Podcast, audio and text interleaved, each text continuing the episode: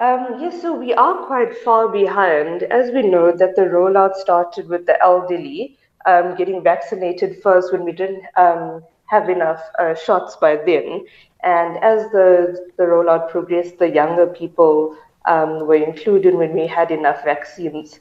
Um, we are still quite far behind. Like the older generation are still um, are doing well, like over 60% vaccinated, but we are still around um, just few, the stats a few days later, um, around only 29% fully vaccinated. So we still have quite a far um, way to go.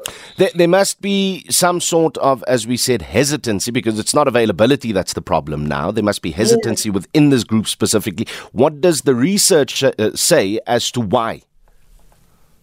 Yeah, so with our face to face engagements and um, our WhatsApp chat lines and things like that, and also just speaking to people and the research, you know, people are still hesitant because um, they feel that there's uh, so much information out there, out there. They feel like it's inconsistent. They're overloaded with information. There's that sort of mistrust amongst the youth.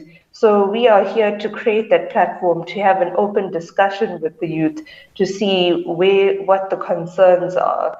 There are obviously still those myths that are going around um, around the COVID vaccines, which are not true. Mm. Um, and I'm also getting comments that people are feeling like, you know, the pandemic is over. Why are we still worried about the vaccine?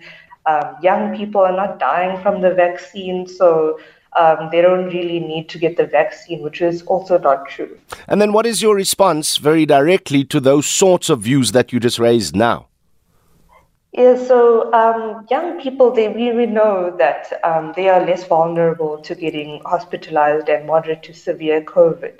But um, there are still those, that's that group that are admitted to hospital getting very sick. Um, from my own experiences admitting um, sick young people and with, COVID. So there is that st- that risk out there, and it's not only about protecting yourselves; it's protecting the people around you, the people who you live with, giving yourself that immunity. So if you are less likely to get infected with COVID, um, then you are less likely to pass it on to the older people who are more vulnerable. Um, as with re- with regards to the um, certain myths, they directed uh, directly to us, and then we can um, respond to them. Okay, now you would have learned what behavior from a campaign side works, what doesn't by now. Uh, how have you tweaked the message? How are you going out with this message this time round?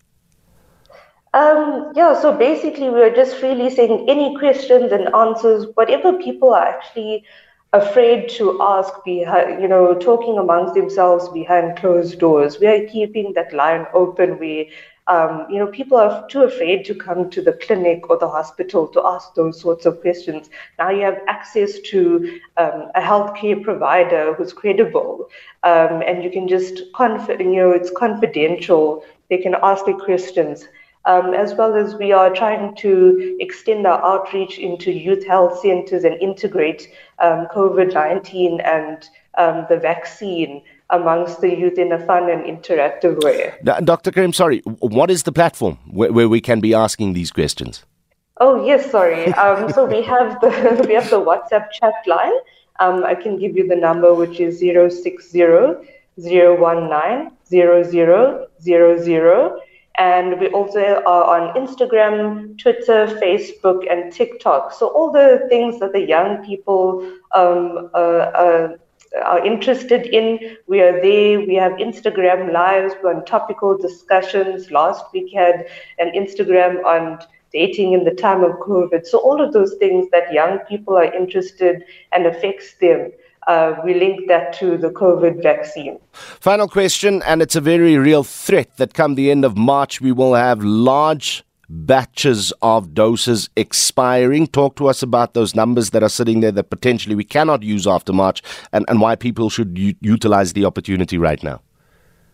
Um, so I'm going to just say that the quicker you get vaccinated, the quicker you get immunity. So I would do that. But in terms of the thing, batches and things expiring, you can direct that question directly to the Department of Health. Okay, we shall leave it there. KeReady Campaigns, Dr. Saira Karim.